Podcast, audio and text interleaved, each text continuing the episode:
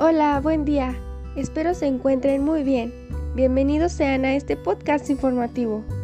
El día de hoy vamos a abordar un tema de gran importancia para la industria de alimentos. Y es que este mecanismo nos ayuda a nosotros los consumidores a percibir cuando un alimento se encuentra en su fase de descomposición. Pero también por otra parte, este mecanismo nos ha llevado a realizar creaciones que hoy en día son todo un éxito en la industria alimentaria. Se trata nada más y nada menos que el mecanismo de percepción sensorial. Primeramente, la percepción sensorial es la ciencia que estudia la psicofísica, pues ya que para tener una interpretación correcta de la evaluación sensorial se requiere de los conocimientos de los aspectos psicológicos y fisiológicos de los analizadores humanos. Estos analizadores reciben los estímulos del mundo exterior, lo transforman o lo transmiten a través de un nervio conductor y lo transforman en sensaciones. Las características organolépticas constituyen el conjunto de estímulos que interactúan con los órganos de los sentidos. Estos analizadores se caracterizan por tener una determinada sensibilidad ante los estímulos y son los encargados de perfeccionar cualquier alimento, siendo la medida práctica de la sensibilidad de dichos analizadores el umbral. El umbral es una herramienta muy importante ya que permite conocer la contribución de los constituyentes organolépticos activos de un alimento. Se establecen cuatro tipos de umbrales. Tenemos primeramente el umbral de detección, que es la mínima cantidad de un estímulo sensorial para producir una sensación. Enseguida tenemos el umbral de reconocimiento o de identificación, que es la mínima cantidad de un estímulo sensorial para identificar la sensación percibida. Eh, después tenemos el umbral diferencial, que es la mínima cantidad de un estímulo que produce una diferencia perceptible en la intensidad de la sensación. Y por último, el umbral terminal, que es la máxima cantidad de un estímulo en el cual no hay diferencia en la intensidad de la sensación percibida. Esto varía en dependencia de la sustancia utilizada, del ensayo empleado y de los factores propios del individuo a las cuales se les determine como son por ejemplo la edad, el país de origen, las costumbres, hábitos alimenticios, estado de salud y entre otros. Bueno, y ahora hablemos sobre los sentidos del ser humano. Los sentidos clásicos que todos conocemos son el olfato, el gusto, la vista, el tacto y el sinestético. Existe una interacción interrelación entre ellos que permiten que la calidad y la aceptación de un producto alimenticio sea bueno. En primera instancia tenemos el sentido del gusto, el cual se define como las sensaciones percibidas por los receptores de la boca. Este sentido lo que hace es identificar las diferentes sustancias químicas que se encuentran en los alimentos y que percibimos como sabores. Como todos ya lo hemos experimentado, existen cuatro sensaciones primarias que gracias a los estudios fisiológicos sabemos que son el dulce, salado, ácido y amargo. Por cierto, la lengua tiene distintos tipos de papilas gustativas que hacen que cada sensación de las que ya hablamos se sientan cada una de ellas en una parte diferente de la lengua. Y bueno, cada persona percibimos diferente los sabores, ya que intervienen factores como la edad debido a su asociación con los gustos y pues también con el tiempo se van degradando las papilas gustativas y los alimentos y su forma de consumirlos son causantes de preferir unos sabores que otros. Por ejemplo, aquí en México, eh, pues nosotros somos muy conocidos nos destacamos porque nuestra nuestras comidas tienen demasiado picante o a todo le ponemos limón. Entonces en otros estados como lo son China o así, este, pues el picante se les hace demasiado y pues aquí ya estamos acostumbrados por nuestra gastronomía. Y así es como influye la sensibilidad del gusto y también el hábito de fumar y la ingestión de productos con cafeína disminuye la percepción de algunos sabores. Por ejemplo, el sabor amargo, pues ya que la cafeína y el cigarro tienen un fuerte sabor amargo, entonces las papilas gustativas como que se acostumbran a esa, a esa amargura tan fuerte que pues ya cualquier alimento amargo que se consume pues ya no es tan amargo. Y pues otro sentido es el olfato, el cual percibe los olores. Este desempeña un papel muy importante en la evaluación sensorial de los alimentos.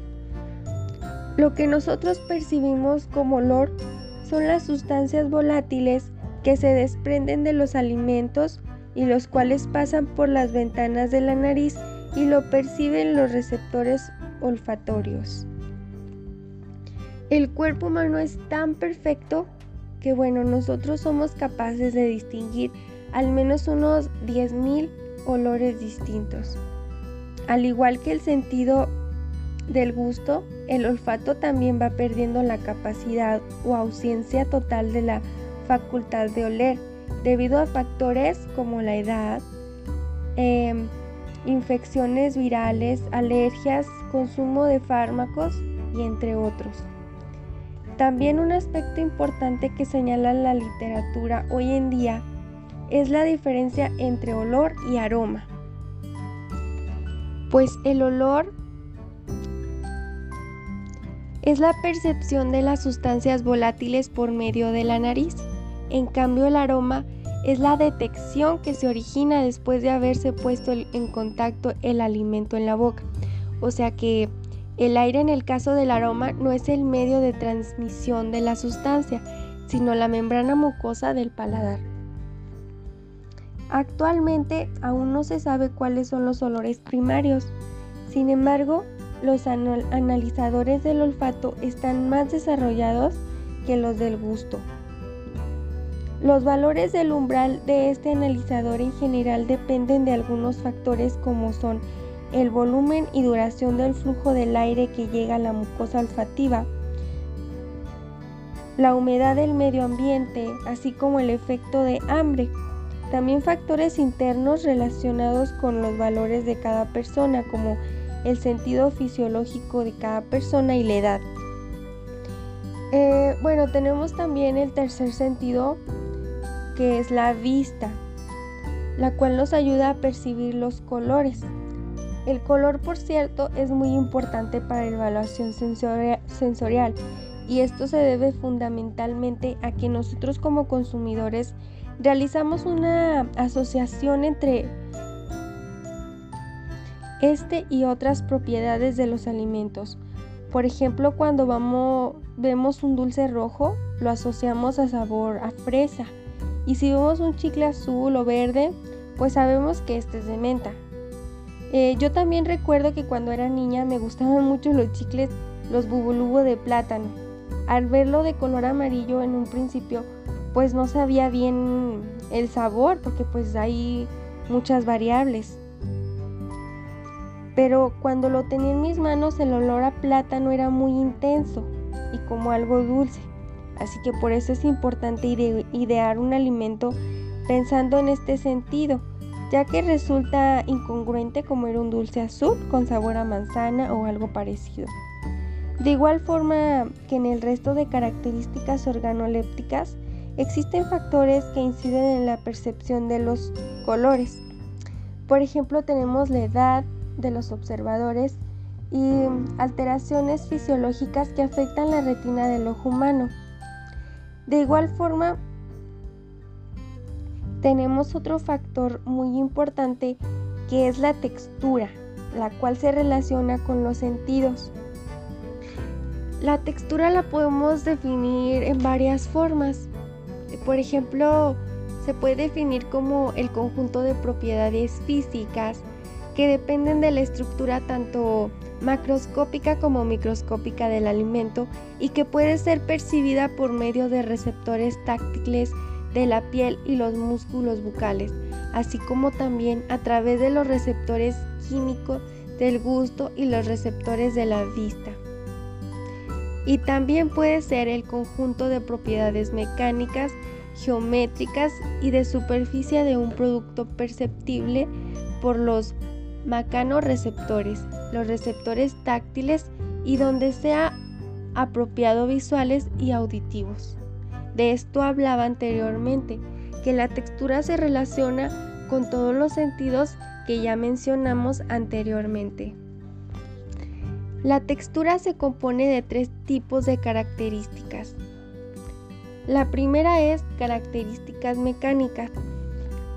Esto se relaciona a la aplicación de un esfuerzo y se miden por la presión ejercida al comer, por los dientes, la lengua y el paladar. Son las características que más influyen sobre el comportamiento del alimento en la boca.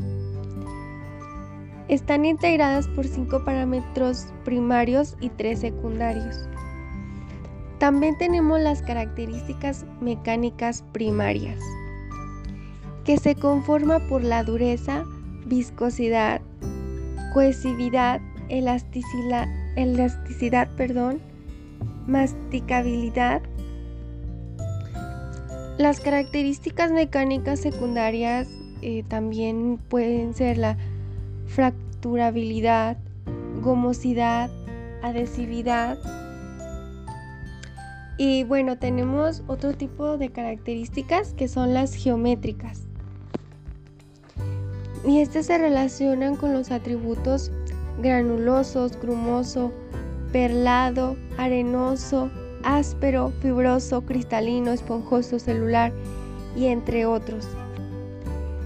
Por último también tenemos las características de superficies y se consideran dentro de este grupo los atributos que guardan relación con el contenido de humedad y grasa de un producto y los principales adjetivos son reseco, seco, húmedo, jugoso, acuoso, aceitoso, oleroso, graso, grasiento, ceboso o magro.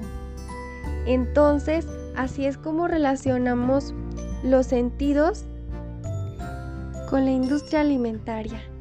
Y este mecanismo de percepción sensorial es el que nos permite hoy en día eh, contar con productos alimenticios que nos son agradables, pues tanto para la vista, el sabor, el olfato y todo.